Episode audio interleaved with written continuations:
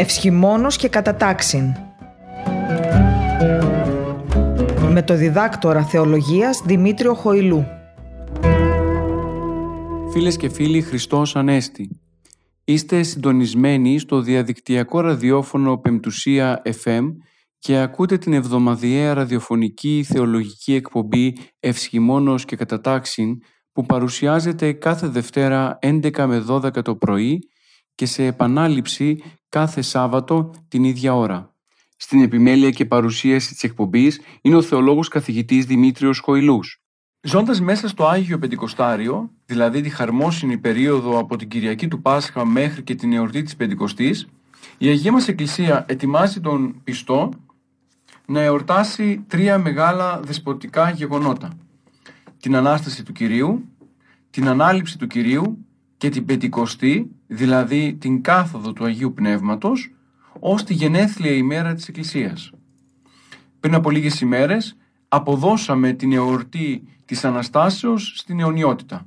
Δηλαδή τελέσαμε την απόδοση του Πάσχα με την οποία η Εκκλησία μας ξανακάλεσε στους ναούς για να θυμηθούμε εκείνη τη λαμπροφόρα και χαρμόσυνη νύχτα του βρα... του... της νύχτας του Μεγάλου Σαββάτου όπου και συγκεντρωθήκαμε και γιορτάσαμε τη νίκη του Χριστού εναντίον του θανάτου. Ότι όλες οι μεγάλες δεσποτικές και θεομητορικές εορτές εορτάζονται σε, ένα, σε μια περίοδο 8 ημερών όπου την 8η ημέρα αποδίδονται προς την αιωνιότητα. Δηλαδή συγκαλείται ξανά τα μέλη, συγκαλούνται ξανά τα μέλη της Εκκλησίας για να επαναλάβουν το γεγονός της εορτής και να το ανάγουν πλέον στην αιωνιότητα ώστε να μείνει εκεί μνημόσυνο αιώνιο.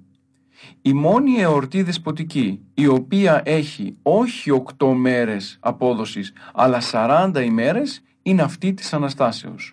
40 μέρες μετά από το Μεγάλο Σάββατο βράδυ συγκεντρώνεται πάλι η Εκκλησία για να θυμηθεί το μεγάλο γεγονός της Ανάστασης. Το τυπικό της Εκκλησίας ορίζει ότι 40 ημέρες μετά του Μεγάλου Σαββάτου η Εκκλησία εορτάζει την απόδοση του Πάσχα και συγκεντρώνεται ακριβώς για να τελέσει τον Αναστάσιμο όρθρο και την Αναστάσιμη Θεία Λειτουργία. Μάλιστα, τόσο ο όρθρος όσο και η Θεία Λειτουργία είναι αυτά τα οποία τελέστηκαν το Μεγάλο Σάββατο βράδυ, αλλά και αυτά τα οποία τελούνταν κάθε Κυριακή πρωί καθ' όλη την περίοδο αυτών των 40 ημερών. Είναι καλό λοιπόν να ξεκαθαρίζουμε κάποια πράγματα μέσα στη ζωή της Εκκλησίας για να μπορούν οι ακροατές μας που μας ακούν να γνωρίζουν και αυτοί το τυπικό της Εκκλησίας, να κατηχούνται πάνω στη λειτουργική ζωή της Εκκλησίας και αμή τι άλλο να διατηρούν αυτήν την ταυτότητα του χριστιανού η οποία ταυτότητα περνάει μέσα από το γεγονός της γνώσης των πραγμάτων της Ορθόδοξης Εκκλησίας. Γι' αυτόν τον λόγο βέβαια και πάντοτε η απόδοση του Πάσχα πέφτει η μέρα Τετάρτη.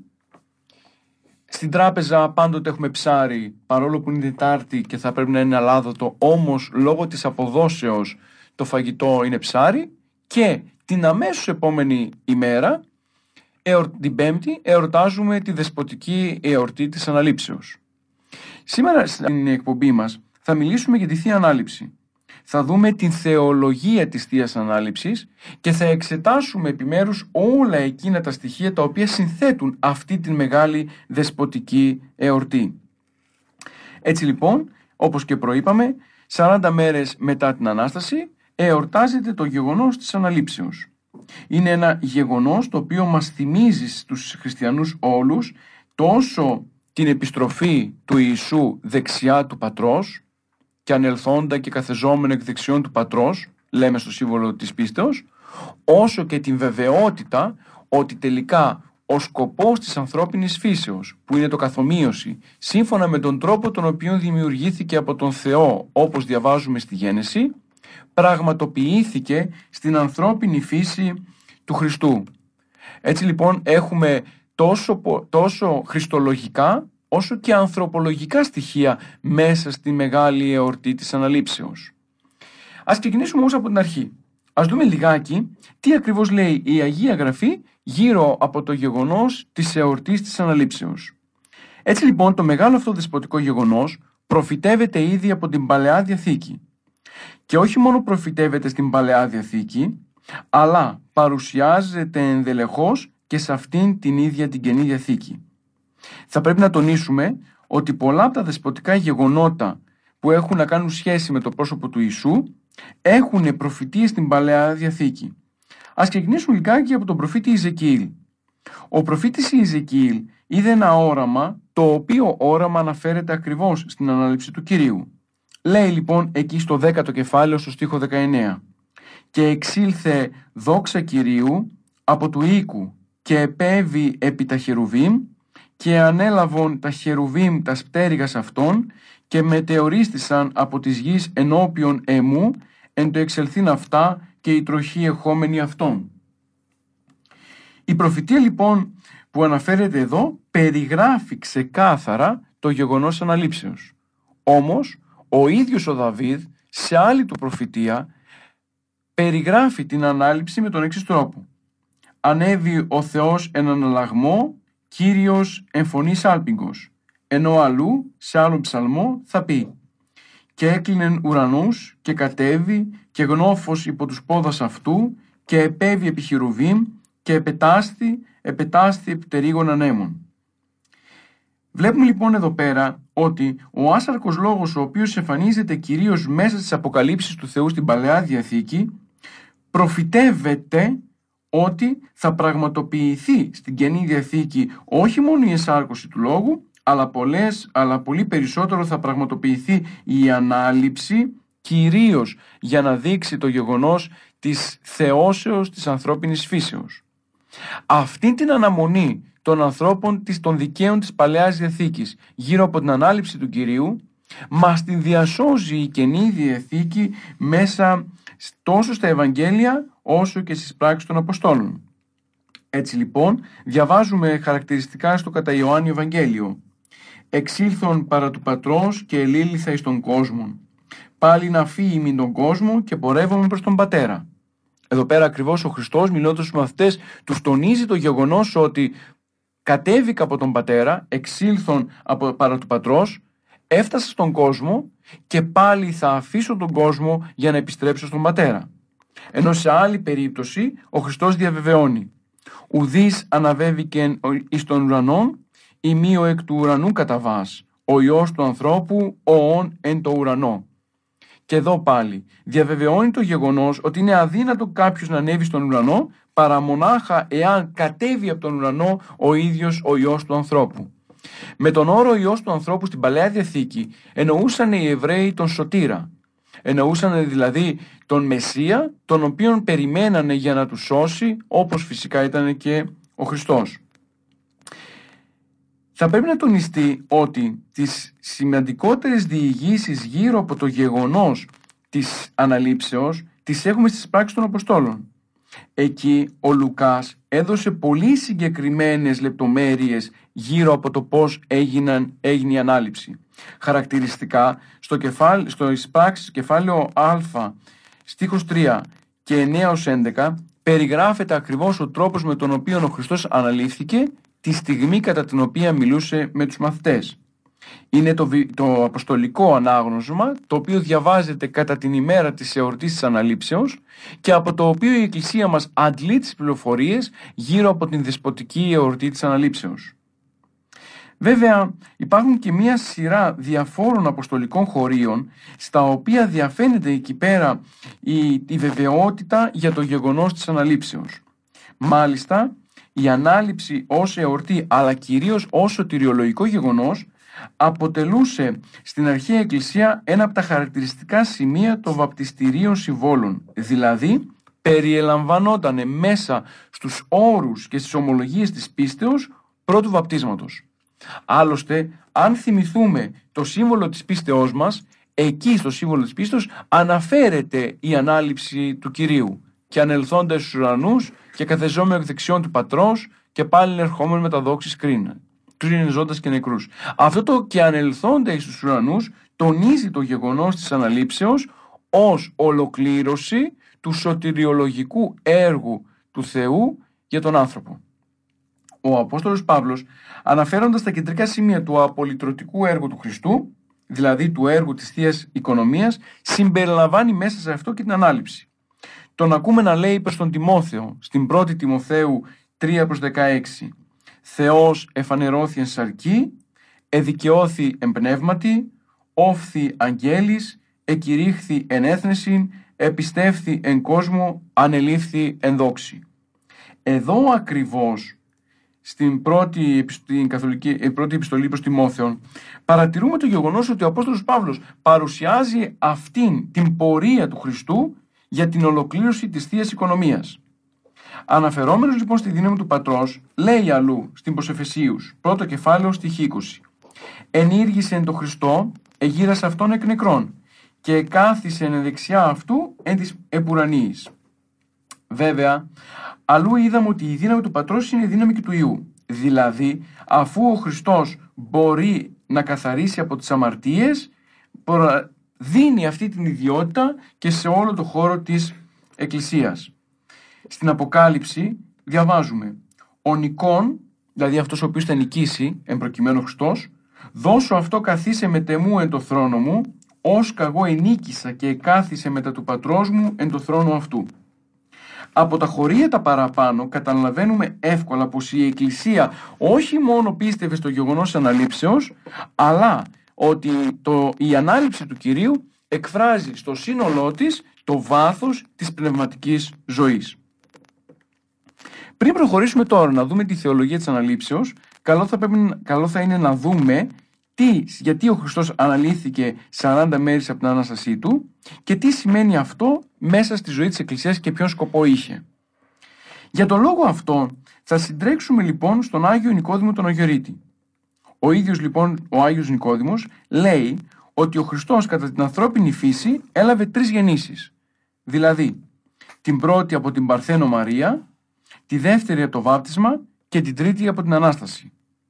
Και από τις τρεις αυτές γεννήσεις ονομάστηκε πρωτότοκος, αφού από την πρώτη είναι πρωτότοκος εμπολής αδελφής, κατά την κοινωνία της Αρκός, από τη δεύτερη ονομάστηκε πρωτότοκος της κτήσεως και κατά την τρίτη πρωτότοκος των νεκρών.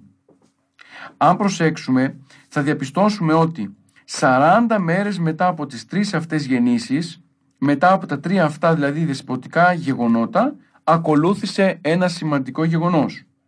Δηλαδή, 40 μέρες μετά τη γέννηση του Κυρίου, ο ίδιος του προσφέρθηκε στο ναό και έχουμε την εορτή της Επαπαντής. 40 ημέρες μετά τη βάπτιση του στον Ιορδάνη ποταμό από τον Ιωάννη, νίκησε τον διάβολο στην έρημο με τους τρεις γνωστούς πειρασμούς στο Σαραντόριο όρος. Ενώ τώρα 40 μέρες μετά την Ανάσταση ανεβαίνει στους ουρανούς και προσφέρει ως δώρο στον Θεό Πατέρα την δική μας θεωμένη πλέον ανθρώπινη φύση. Βέβαια, θα μπορούσε ο Χριστός να ανεβάσει την ανθρώπινη φύση αμέσως μετά από την Ανάστασή Του. Όμως δεν το έκανε για να μην φανεί ότι η Ανάσταση ήταν μια φαντασία. Από ό,τι γνωρίζουμε από τα Ευαγγέλια, ο Χριστός μετά την Ανάσταση φανερώθηκε στους μαθητές του 11 φορές. Όσα είναι και τα εωθινά Ευαγγέλια τα οποία διαβάζονται στην Εκκλησία και ιδιαίτερα στους όρθρους κάθε Κυριακής. Αυτή η εμφάνιση και η μαρτυρία της Αναστάσεως 11 φορές έγινε ουσιαστικά για να πιστούν οι μαθητές ότι η Ανάσταση δεν αποτελούσε ένα ψεύτικο γεγονός, δεν αποτελούσε μία φαντασία και πολύ περισσότερο έγινε για να εξηγήσει ο Χριστός στους μαθητές όλα τα μυστήρια της Βασιλείας για να και να τους καταστήσει μέτοχους, κοινωνούς του Αγίου Πνεύματος το οποίο δέκα μέρες ακριβώς μετά την ανάληψη θα κατέρχονταν στα κεφάλια των ε, Αποστόλων ώστε με αυτόν τον τρόπο να γινόταν και η ε, ίδρυση της Εκκλησίας. Τελικά λοιπόν βλέπουμε ότι ο Χριστός από μεγάλη φιλανθρωπία και αγάπη ταπεινώνεται και δέχεται να αναλάβει την αδυναμία της ανθρώπινης φύσης. Μάλιστα, δέχεται να αναλάβει την αδυναμία της ανθρώπινης φύσης στον τομέα των αδιάβλητων παθών. Δηλαδή, δέχεται να πάρει όλα εκείνα τα διάβλητα πάθη που χαρακτηρίζουν την ανθρώπινη φύση όλων ημών, μόνο και μόνο για να κενωθεί και δια της κενώσεώς του να οδηγήσει στη σωτηρία του γένους των ανθρώπων. Θα πρέπει να, να ξεκαθαρίσουμε ότι όλα τα δεσποτικά γεγονότα δεν χωρίζονται μεταξύ τους, ούτε και φυσικά αξιολογούνται μεταξύ σημαντικότερου και μη, και μη σημαντικού. Αυτό γιατί, γιατί όλες οι δεσποτικές εορτές είναι κομμάτια της θείας Οικονομίας με την οποία θεία Οικονομία ο Χριστός, η Αγία Τριάδα, προετοίμασε τη σωτηρία του ανθρώπινου γένους. Έτσι λοιπόν, ο Χριστός ενανθρώπισε, δίδαξε, έπαθε, αναστήθηκε και αναλύθηκε. Υπάρχει δηλαδή μια θαυμαστή ενότητα μεταξύ αυτών των στοιχείων ακριβώς γιατί. Γιατί ξεκινάμε από την αρχή, την ανανθρώπιση, για να καταλήξουμε τελικά στην ολοκλήρωση της Θείας Οικονομίας που είναι αυτή η εορτή της αναλήψεως. Γι' αυτόν τον λόγο και η ανάληψη ως εορτή είναι η τελευταία από τις δεσποτικές εορτές η οποία ουσιαστικά καταδεικνύει και την κατάληξη του Ευαγγελισμού και της γεννήσεως. Οι μαθητές οι οποίοι για 11 συνεχόμενες μέρες επικοινωνούσαν με τον Χριστό κατηδίαν και οι 500 και οι 12 και οι δύο που πήγαιναν προς Εμαούς όταν στο τέλος συναντήθηκαν στο όρος των Ελαιών όπου παρευρίσκονταν εκεί και η Παναγία ωραία, κατά την ώρα που ο Χριστός τους δίδασκε εκείνη την ώρα που τους δίδασκε τον είδαν να ε, παραλαμβάνεται από δύο αγγέλους και να ανεβαίνουν προς τον ουρανό. Άρα λοιπόν η ανάληψη του Κυρίου ήταν ορατή από όλους, δεδομένων φυσικά των ε, ε, γεωγραφικών περιορισμών. Δηλαδή αυτοί που ήταν γύρω γύρω στο Χριστό εκείνη την ώρα τον είδανε. Ωραία. Άρα λοιπόν και κάποιος που θα ήταν λίγο πιο μακριά πάλι θα τον έβλεπε. Ήταν εμφανής η ανάληψη και έγινε ακριβώς για, για ποιον λόγο; Για να δείξει ότι τόσο η ανάσταση όσο και η ανάληψη είναι πραγματικά γεγονότα. Διαφορετικά, εάν δεν υπήρχε αυτή η δυνατότητα να επιβεβαιωθεί η ανάληψη, τότε θα καταλήγαμε σε ένα συμπέρασμα ότι αφού η ανάληψη δεν είναι αληθινή, δεν είναι πραγματική, δεν είναι βιωμένη εμπειρία ανθρώπων, τότε και η Ανάσταση μπορεί να είναι μια φαντασία. Όλα τα γεγονότα μέσα στη ζωή της Εκκλησίας είναι γεγονότα βιωματικά, εμπειρικά, πειραματικά. Βλέπουμε ακούμε, διδασκόμαστε και αυτό αφού το βιώσουμε το εκφράζουμε και προς τα έξω. Άρα λοιπόν οι Απόστολοι οι οποίοι είναι αυτόπτες και αυτοίκοες μάρτυρες είναι αυτοί οι οποίοι ομολογούν την πραγματικότητα των γεγονότων τόσο της Αναστάσεως ως βασικό στοιχείο μέσω της Εκκλησίας όσο και της Αναλήψεως ως ολοκλήρωση του έργου της θείας Οικονομίας. Στους πατέρες λοιπόν της Εκκλησίας μας γίνεται μια ελαφριά κατοικονομία σύγκριση των εορτών. Τι σημαίνει αυτό; Σημαίνει ότι εάν ο Χριστός δεν ενανθρώπιζε, τότε δεν θα γινόταν η Ανάσταση και η Ανάληψη. Και αν δεν θα ανασταίνονταν, τότε θα φαίνονταν ματέα η ανανθρώπιση. Αυτή η ιεράρχηση των δεσποτικών εορτών που ακούσαμε τώρα στο τέλος έχει να κάνει σχέση όχι τόσο με το σημαντικό των εορτών όσο με το γεγονός ότι αφού γεννήθηκε ο Χριστός άρα λογικό ήταν να αναστηθεί και αφού αναστήθηκε λογικό ήταν να αναλυφθεί. Διαβάζουμε στον Άγιο Επιφάνιο Επίσκοπο Κύπρου την αξία της εορτής αναλήψεως. Εκείνος λέει ότι πολλοί άνθρωποι επειδή αγνοούν το μέγεθος της εορτής αυτής, την θεωρούν κατώτερη από τις άλλες. Όμως, όπως η κεφαλή λέει είναι κόσμο του σώματος, έτσι και η εορτή της αναλήψεως είναι στόλισμα όλων των εορτών. Είναι το πλήρωμα όλων των δεσποτικών εορτών. Πρώτη γιορτή είναι η κατασάρκα γέννηση του Χριστού. Δεύτερη είναι η γιορτή των Θεοφανίων, που έχει μεγαλύτερη θεωρία από την πρώτη.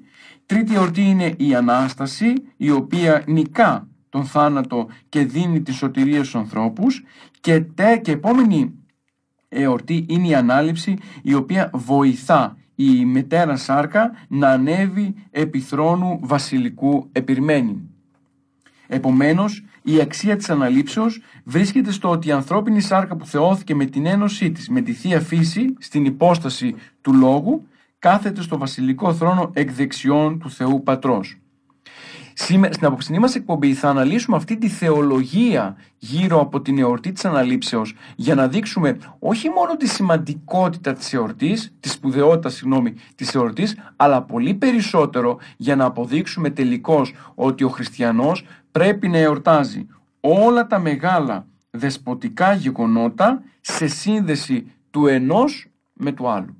Είναι αδύνατον κάποιος να θεωρεί σημαντικά, σημαντική τη γένεση, αλλά όχι τη βάπτιση ή κατά τη στοιχεία να θεωρεί σημαντική την Ανάσταση, αλλά όχι την Ανάληψη. Όλα αυτά κάνουν ένα σύνδεσμο, έναν κύκλο, ο οποίος κέντρο του έχει ακριβώς την σωτηρία του ανθρώπου. Με την Ανάληψη τονίζεται ότι ο Χριστός κατά την ενανθρώπισή του θέωσε την ανθρώπινη φύση. Οι άνθρωποι όμως δεν μπορούσαν να κατανοήσουν αυτό το μέγεθος της δωρεάς του Θεού ακόμα και οι σύγχρονοι του Ιησού, δηλαδή οι Απόστολοι. Αποτέλεσμα αυτού ήταν να συκοφαντηθεί ο Χριστός και τελικά να σταυρωθεί. Με την ανάληψη του Κυρίου στους ουρανούς, όλοι οι άνθρωποι αποκτούν την τέλεια γνώση του Χριστού.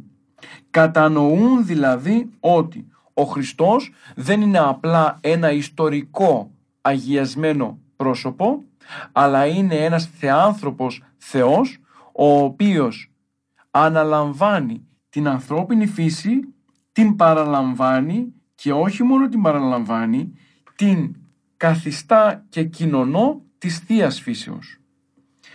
Κατά την Ανάσταση, ο Χριστός χαρίζει στους ανθρώπους την νίκη εναντίον του θανάτου.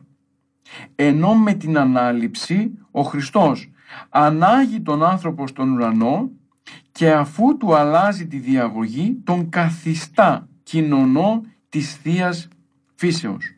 Με αυτή την έννοια μπορεί κάποιος να δει την ανωτερότητα της αναλήψεως. Γιατί η ανωτερότητα, γιατί με αυτήν αποδείχτηκε τελικά το πώς ο Θεός ολοκλήρωσε το σχέδιο της σωτηρίας του για τον άνθρωπο πρώτον, αλλά κυρίως το ποιος είναι ο σκοπός της υπάρξεως του καθενός από εμάς ξεχωριστά. Μάλιστα, ο Άγιος Γρηγόριος ο Παλαμάς θέλοντας να τονίσει την ανάγκη της θεώσεως του ανθρώπου ως σκοπό, τονίζει ότι η Ανάσταση συνδέεται με όλους τους ανθρώπους ανά τον κόσμο, ενώ η Ανάληψη συνδέεται με τους Αγίους, δηλαδή με τα μέλη της Εκκλησίας. Μα και συνεχίζει παρακάτω.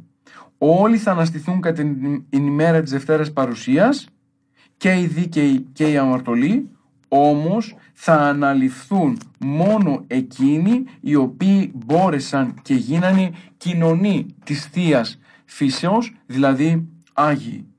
Στην πρώτη προς Θεσσαλονικής επιστολή, κεφάλαιο 4, στίχη 16-17, αναφέρει ο Απόστολος Παύλος «Και οι νεκροί αναστήσονται πρώτον, έπειτα εμείς οι ζώντες υπερλυπόμενοι άμα συναυτής αρπαγισόμεθα ενεφέλες εις απάντηση του Κυρίου Ισαέρα». Εδώ ακριβώς προ, υπομνηματίζεται το γεγονός της αναλήψεως υπό την έννοια ότι όλοι θα αναστηθούν, όλοι θα προϋπαντήσουν τον, τον Χριστό και θα κοινωνήσουν την ενότητα μαζί του μέσω της εορτής της αναλήψεως η οποία δηλώνει αυτό το γεγονός της θεώσεως της ανθρώπινης φύσης. Θα πρέπει να κατανοήσουμε ότι η εορτή της αναλήψεως μας πάει πολύ πίσω. Μας πάει στο κεφάλαιο της Γενέσεως και ιδιαίτερα στα, στο βιβλίο συγγνώμη, της Γενέσεως και ιδιαίτερα στο κεφάλαιο 2. Εκεί που περιγράφει τη δημιουργία του κόσμου και αναφέρεται το ποιήσω με άνθρωπον κατ' εικόνα η μετέρα και καθομοίωση. Το καθομοίωση αναφέρεται σε αυτό το γεγονός της θεώσεως. Δηλαδή ότι ο σκοπός του ανθρώπου δεν είναι κανένας άλλος παρά μονάχα να μπορέσει να φτάσει στην καταχάρνη θέωση. Η ανάληψη λοιπόν μας υπενθυμίζει αυτό το γεγονός της σκοποθεσίας της δημιουργίας του ανθρώπου που είναι να μπορέσει τελικώς να γίνει Θεός κατά χάρη, να φτάσει στη θέωση και φτάνοντας στην θέωση να πετύχει τον λόγο της υπάρξεώς του.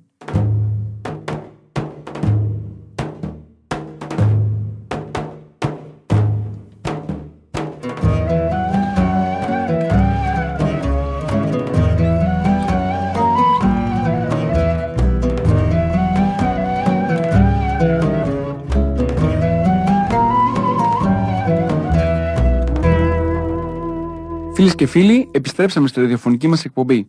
Πολούμαστε με τη θεολογία της δεσποτικής εορτής αναλήψεως. Μέχρι τώρα είδαμε ακριβώς το τι υπάρχει πίσω, ποια κομμάτια της Παλαιάς Διαθήκης αναφέρονται και προφητεύουν το γεγονός της αναλήψεως, πρώτον, και επιπλέον ασχοληθήκαμε εν μέρη με αυτό το γεγονός της θεολογίας της αναλήψεως. Συνεχίζουμε λοιπόν να δούμε με περισσότερη λεπτομέρεια τα γεγονότα τα οποία συνδέονται με τη δεσποτική εορτή. Αρχικά να τονίσουμε ότι ο Χριστός ανέβηκε στους ουρανούς με το σώμα. Δηλαδή αυτό το ε, θεϊκό σώμα το οποίο είχε αμέσως μετά την Ανάσταση του Κυρίου.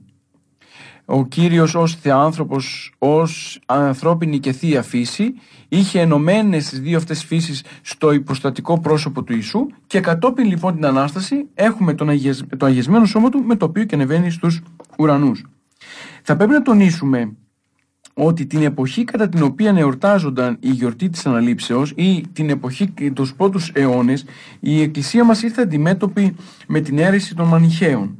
Δηλαδή αυτοί φτάναν σε σημείο να παρερμηνεύουν κομμάτια της Αγίας Γραφής και να θεωρούν ότι ο Χριστός ανερχόμενος στον ουρανό για να αναπαυθεί στους κόλπους του ουράνιου πατέρας, πατέρα, απέριψε την ανθρωπότητα σαν βάρος.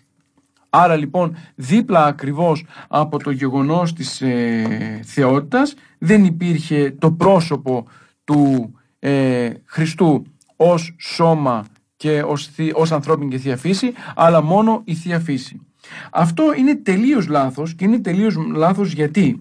Γιατί φτάνουμε σε έναν μονοφυσιτισμό. Δηλαδή δεν μπορούμε να δεχτούμε ότι η ανθρώπινη φύση απορροφήθηκε από την θεία, αλλά αντιθέτως τόσο η θεία φύση όσο και η ανθρώπινη φύση σε πλήρη συνεργασία κατά την ώρα της αναλήψεως βρεθήκανε δίπλα από τον Θεό Πατέρα. Ο Άγιος Γρηγόρης ο Θεολόγος λέει ότι εκείνος που πιστεύει ότι το σώμα του Χριστού αποβλήθηκε και τοποθετήθηκε στον ήλιο και έτσι ανέβηκε μόνο η γυμνή θεότητα, ουσιαστικά δεν πιστεύει ότι υπάρχει και θα έλθει ο Κύριος με το σώμα του κατά τη δόξα της παρουσίας του, δηλαδή τη Δευτέρα παρουσία. Στην πραγματικότητα λοιπόν όποιος πιστεύει ότι κατά την ώρα της αναλήψεως δεν αναέβηκε πάνω και η ανθρώπινη φύση με το θεούμενο σώμα μετά την Ανάσταση τότε δεν θα δει τον Χριστό, δεν μπορεί να δει τον Θεάνθρωπο Χριστό κατά την ώρα της Δευτέρας παρουσίας.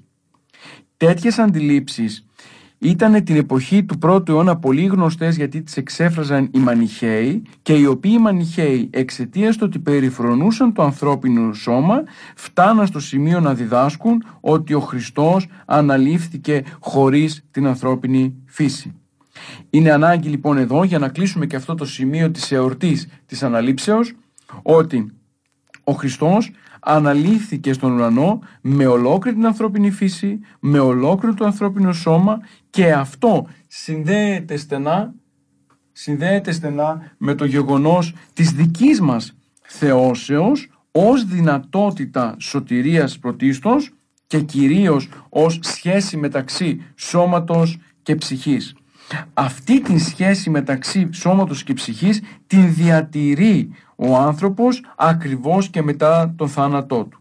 Η ανάληψη του Κυρίου έγινε μεν με ησυχία, δηλαδή δεν έγινε με τον τρόπο που έγινε η Ανάσταση, ήταν παρόντες οι μαθητές όλοι, αλλά ταυτόχρονα έγινε και γνωστή σε όλα τα πέρατα της οικουμένης. Αυτό δηλώνει το γεγονός ότι όλα τα μεγάλα γεγονότα στη ζωή του Χριστού γίνονται με ησυχία και σιωπή. Ενώ η αναγέννηση του ανθρώπου, ενώ φαίνεται ότι είναι αθέατη από τους οφθαλμούς των άλλων ανθρώπων, εν τούτης προκαλεί τη μεγαλύτερη βροντή σε ολόκληρη την οικουμένη. Γιατί αυτό, γιατί πολύ απλά δεν μπορούμε να γνωρίζουμε ποιος προσεγγίζει το γεγονός της θεώσεως, το οποίο όμως γεγονός της θεώσεως από την ώρα που θα συμβεί και μετά προξενεί εντύπωση σε όλον τον κόσμο. Δείτε όλους τους μεγάλους σύγχρονους Αγίους.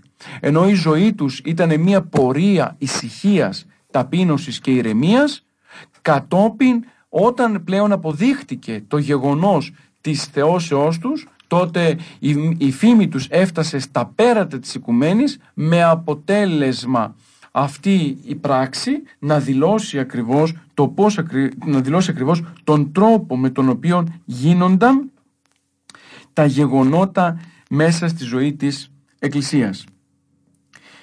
Θέλοντας να δούμε λοιπόν ακριβώς τον τρόπο με τον οποίο έγινε το γεγονός της αναλήψεως, μπορούμε να διαβάσουμε τον Ευαγγελιστή Λουκά. Εκεί ο Ευαγγελιστής Λουκάς στο, στο Ευαγγέλιό του στο κεφάλαιο 24 στίχη 50-51 αναφέρει «Επάρα στα σχήρας αυτού, ευλόγησεν αυτούς και γένετο εν το ευλογήν αυτών αυτούς, διέστη από αυτόν και ανεφέρετο εις τον ουρανό». Η ευλογία στην Αγία Γραφή που αναφέρεται ακριβώς σε αυτό το σημείο είναι αντίθετη με την κατάρα και αφενός συνδέεται με το πρόσωπο του Χριστού κυρίως γιατί προσφέρει την Θεία Χάρη και ενέργεια. Είναι γνωστό λοιπόν ότι στην Αγία Γραφή η μετάδοση της ευλογίας του Θεού στον άνθρωπο γίνεται με διάφορες ενέργειες. Έτσι λοιπόν βλέπουμε τον Θεό να ευλογεί το πρώτο ανδρόγυνο στο Γένεσης 1.28 Βλέπουμε τον Πατριάρχη να ευλογεί τα παιδιά, ε, τον Πατριάρχη Ιακώβ, συγγνώμη, να ευλογεί τα παιδιά του Ιωσήφ. Βλέπουμε τον Ισαάκ να ευλογεί τον Ιακώβ πριν το θάνατό του και γενικά μέσα στο χώρο της Αγίας Γραφής συναντάμε ένα, μια αλυσίδα ευλογιών οι οποίες ξεκινάνε από την πρώτη στιγμή της υπάρξεως του ανθρώπου πάνω στον κόσμο δηλαδή από τη γέννηση, τη δημιουργία του ανθρώπου και φτάνει μέχρι τη στιγμή της αναλήψεως όπου εκεί πέρα ο Χριστός ενώ ανέρχονταν στον ουρανό ευλογούσε τους μαθητές αποστέλλοντας την Θεία Χάρη.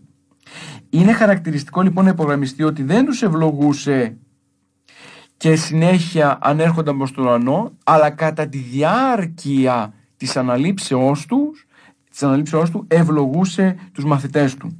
Εν το ευλογήν αυτών, αυτούς διέστη από αυτόν και ανεφέρετο εις τον ουρανό. Αυτό δείχνει και την δύναμη και την προσπάθεια και τελικά τον σκοπό της πραγματοποίησης των εντολών του Κυρίου μέσα στον κόσμο. Αυτήν την αλήθεια ότι ο Χριστός κατά τη διάρκεια της αναλήψεώς του ευλόγησε τους μαθητές και από εκεί ευλογεί την οικουμένη όλη ώστε να πραγματοποιηθεί το Ευαγγέλιο του στο σήμερα μας την διασώζει ο Δαβίδ στο, στον ψαλμό του λέγοντας «Ανοίξαν σου την χείρα, τα σύμπαντα πληστήσονται Χριστότητος» θέλοντας να δείξει ακριβώς εδώ ότι ο Χριστός αναλαμβάνεται στον ονό, ευλογεί τους μαθητές και από εκεί ευλογεί όλη την οικουμένη διά των μαθητών εξαιτίας της ιεραποστολικής δράσης των ίδιων. Πρέπει να τονιστεί σε αυτό το σημείο ότι ο Χριστός είναι τέλειος Θεός και τέλειος άνθρωπος. Γι' αυτό λοιπόν και αναφέρουμε ότι ο Χριστός είναι θεάνθρωπος. Αυτό δεν πρέπει να το ξεχνάμε ποτέ όποτε μιλάμε για κάποια μεγάλη δεσποτική εορτή.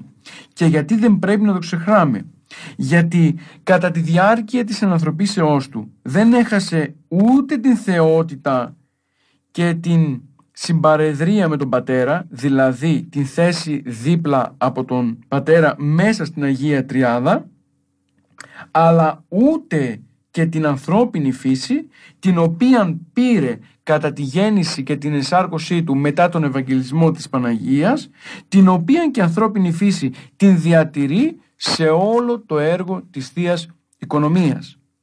Αυτά τα δύο στοιχεία τόσο της ανθρώπινης φύσεως όσο και της θείας φύσεως ο Χριστός δεν τα χάνει ποτέ και δεν τα χάνει ποτέ γιατί ακριβώς υπάρχει μία αντίδοση ιδιωμάτων Δηλαδή για να σωθεί η ανθρώπινη φύση θα πρέπει η θεία φύση να την διατηρήσει την ανθρώπινη φύση, να την κρατήσει σταθερή και τελικώς κατά το τέλος της θείας οικονομίας να φτάσει στο σημείο να την σώσει και να την θεώσει. Θα πρέπει να τονίσουμε ότι κατά την ώρα της αναλήψεως εμφανίζονται άγγελοι Εκεί ακριβώς βλέπουμε ότι ο Χριστός αναλαμβάνεται από τους αγγέλους και οδηγούνται οι άγγελοι, οδηγείται ο Χριστός στα δεξιά του Πατρός. Η πληθώρα των αγγέλων κατά την ανάληψη του Χριστού δηλώνουν ακριβώς το γεγονός ότι οι ίδιες οι αγγελικές δυνάμεις προσκυνούν την θεωμένη ανθρώπινη φύση.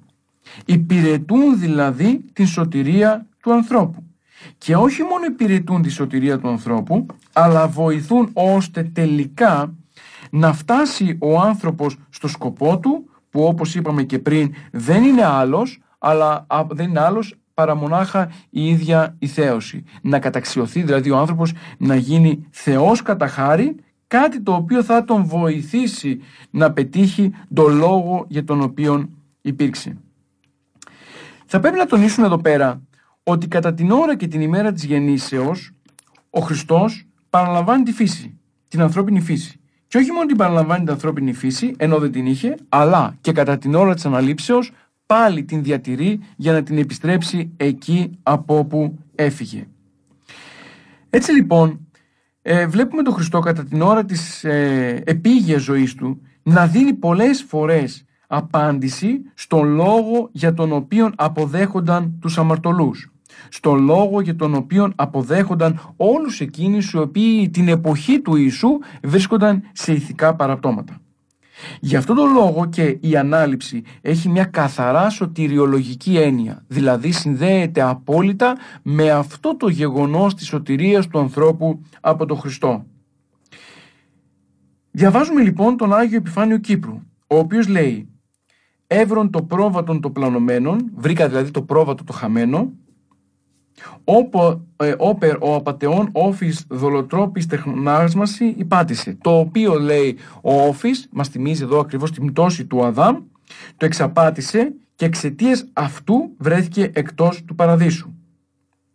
Αυτήν ακριβώς, αυτό ακριβώς το ε, πρόβατο, το χαμένο, το οποίο εξαπατήθηκε από τον διάβολο, αυτόν ακριβώς, αυτό ακριβώς το πρόβατο αναλαμβάνει ο Χριστός, ώστε τελικά να το ανάξει προς τον παράδεισο.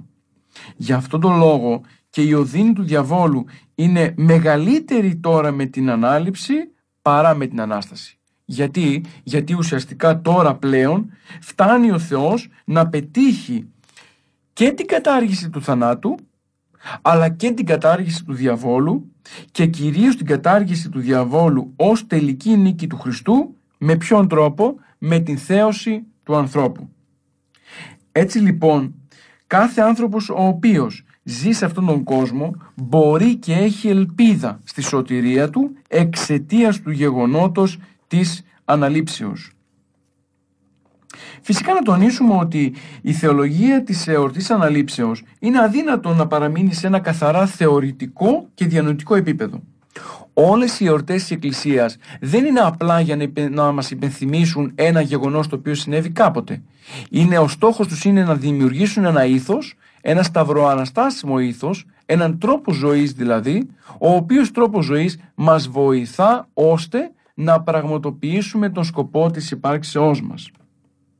Έτσι λοιπόν, από την οικονομία του Χριστού πορευόμαστε λοιπόν μέσα στην θεολογία και από εκεί στην θεολογία, στην βίωση της αναλήψεως του Κυρίου, ώστε να μπορέσουμε να κατανοήσουμε όσο το δυνατόν περισσότερο το μυστήριο της αναλήψεως και από εκεί την ανάγκη να διαφυλαχθούν οι εντολές του Θεού ώστε να αποκτήσουμε τις αρετές και με τη βοήθεια της ταπείνωσης και της αγάπης τότε να υπομένουμε κάθε θλίψη και πειρασμό ώστε τελικώς να οδηγηθούμε στη δόξα του ονόματος του Χριστού. Ως μέλη της Εκκλησίας λοιπόν βιώνουμε τη Θεία Οικονομία και εξαιτίας του ότι βιώνουμε τη Θεία Οικονομία έχουμε υποχρεώσεις απέναντι στα γεγονότα της σωτηρίας μας. Έτσι λοιπόν ο άνθρωπος χρειάζεται να εξασκήσει τόσο τη σωματική όσο και την ψυχική καθαρότητα. Το γεγονός της αναλήψεως δείχνει ότι ο άνθρωπος θα σωθεί και ως ψυχή και ως σώμα. Γι' αυτό λοιπόν θα πρέπει ο άνθρωπος να διατηρεί καθαρό τον οφθαλμό της ψυχής πρωτίστως, αλλά κυρίως θα πρέπει να φροντίσει ώστε με τις διάφορες δοκιμασίες να καθαρίσει και το σώμα, βιώνοντας κυρίως το σταυρό και το μήνυμα της σταυρώσεως. Η ανάληψη μας υπενθυμίζει και το γεγονός ότι ο Χριστός ενώ μεν προκαλεί λύπη εξαιτίας της ορφάνιας που νιώθουν οι Απόστολοι λόγω της πρόσκαιρης απομάκρυσης από το Θεό, την ίδια στιγμή όμως χαίρονται και χαίρονται γιατί; Γιατί θα μπορέσουν να βιώσουν την ολοκλήρωση του σχεδίου του Θεού για τη σωτηρία του ανθρώπου που συνεχίζεται στην καθίδρυση της Εκκλησίας ως σώμα πιστών με κεφαλή το Χριστό.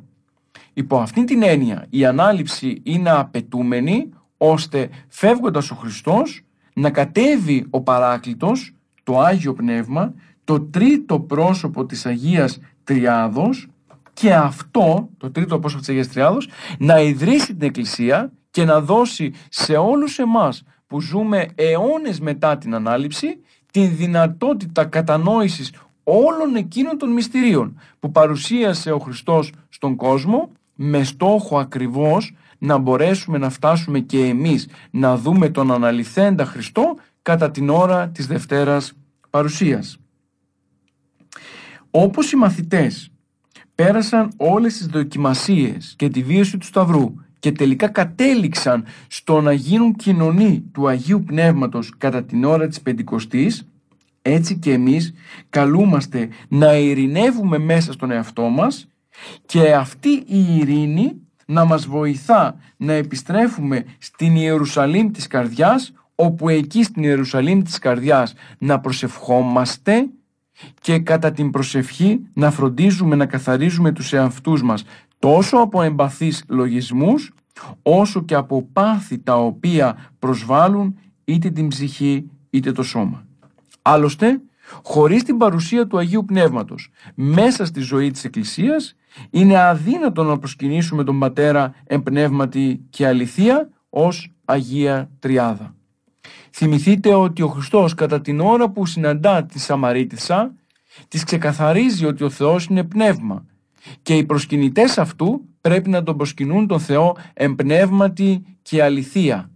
Αυτή η εμπνεύματη και αληθεία προσκύνηση και λατρεία του Θεού τελειοποιείται ακριβώς με την επενέργεια του Αγίου Πνεύματος η οποία κατεβαίνει μέσα στο χώρο της Εκκλησίας και όχι μόνο έρχεται την εποχή των Αποστόλων αλλά αγιάζει, ευλογεί και ολοκληρώνει όλα τα μέλη της Εκκλησίας ανά τους αιώνες. Θυμηθείτε κατά τον καθαγιασμό των τιμίων δώρων μέσα στη Θεία Λειτουργία τη στιγμή που ο ιερέας εκφωνεί τα σα εκ των σών την ώρα που ψέλνεται το σε υμνούμεν σε ευλογούμεν, ο ιερέας μυστικός διαβάζει την ευχή του καθαγιασμού και λέει κάποια στιγμή «Και ποιησον το μεν άρτον τούτον». Κατάπεψον το πνεύμα της το Αγίο, συγγνώμη, εφημάς, δηλαδή στείλε το πνεύμα στο Άγιο σε μας, αρχικά, δηλαδή πού σε μας, στην Εκκλησία. Τι έχουμε εκεί λοιπόν, την Πεντηκοστή και κατόπιν επί τα προκείμενα δώρα ταύτα. Άρα το γεγονός της Πεντηκοστής ως ολοκλήρωση και συνέχεια της αναλήψεως είναι ένα γεγονός το οποίο ο χριστιανός το βιώνει κάθε τόσο μέσα στο σήμερα. Μέσα στην ευχαριστιακή κοινότητα κατά την τέλεση της Θείας Ευχαριστίας όπου εκεί πλέον μπορεί και κοινωνά του σώματος και του αίματος του Χριστού δηλαδή του σώματος, του θεουμένου σώματος του Χριστού μετά την Ανάσταση. Η ανάληψη λοιπόν του Χριστού εορτάζεται με ύμνους και οδές, αλλά ταυτόχρονα με πράξη και θεωρία. Αυτή η πράξη και θεωρία προϋποθέτει την καθαρότητα και την έλαμψη του νου. Δεν μπορούμε να γιορτάσουμε κανένα δεσποτικό ή θεομητορικό γεγονός, δεν μπορούμε να κατανοήσουμε το νόημα καμίας μεγάλης εορτής εκκλησίας εάν πρωτίστως δεν ε, προσπαθήσουμε να καθαρίσουμε τον έσω άνθρωπο από τα πάθη της ψυχής και του σώματος ώστε τελικώς με την κάθαρση αυτή να γίνει δεκτικός του φωτισμού ο οποίος φωτισμός θα βοηθήσει τον άνθρωπο στην κατανόηση των μηνυμάτων γύρω από τις μεγάλες γιορτές. Η χαρά που νιώθει ο άνθρωπος σε κάθε δεσποτική εορτή και κυρίως τη γιορτή της Αναλήψεως δεν είναι ένα απλό συνέστημα το οποίο μπορεί εύκολα να παραχθεί, αλλά προέρχεται από την βίωση του έργου της Θείας Οικονομίας, της θεολογίας και κυρίως πατάει σε δύο γεγονότα. Το πρώτο είναι ότι ο Χριστός με την ανάληψή του επιστρέφει πίσω από εκεί που βρισκότανε. Όπου είναι το πρώτερον, λένε οι ύμνοι της Εκκλησίας.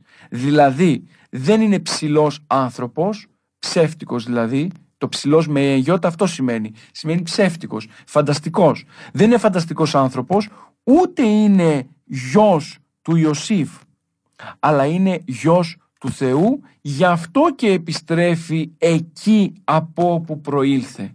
Το πρώτον και το δεύτερον, η χαρά της Πεντηκοστής ξεκινάει και ολοκληρώνεται στην ανάληψη της δικής μας φύσεως.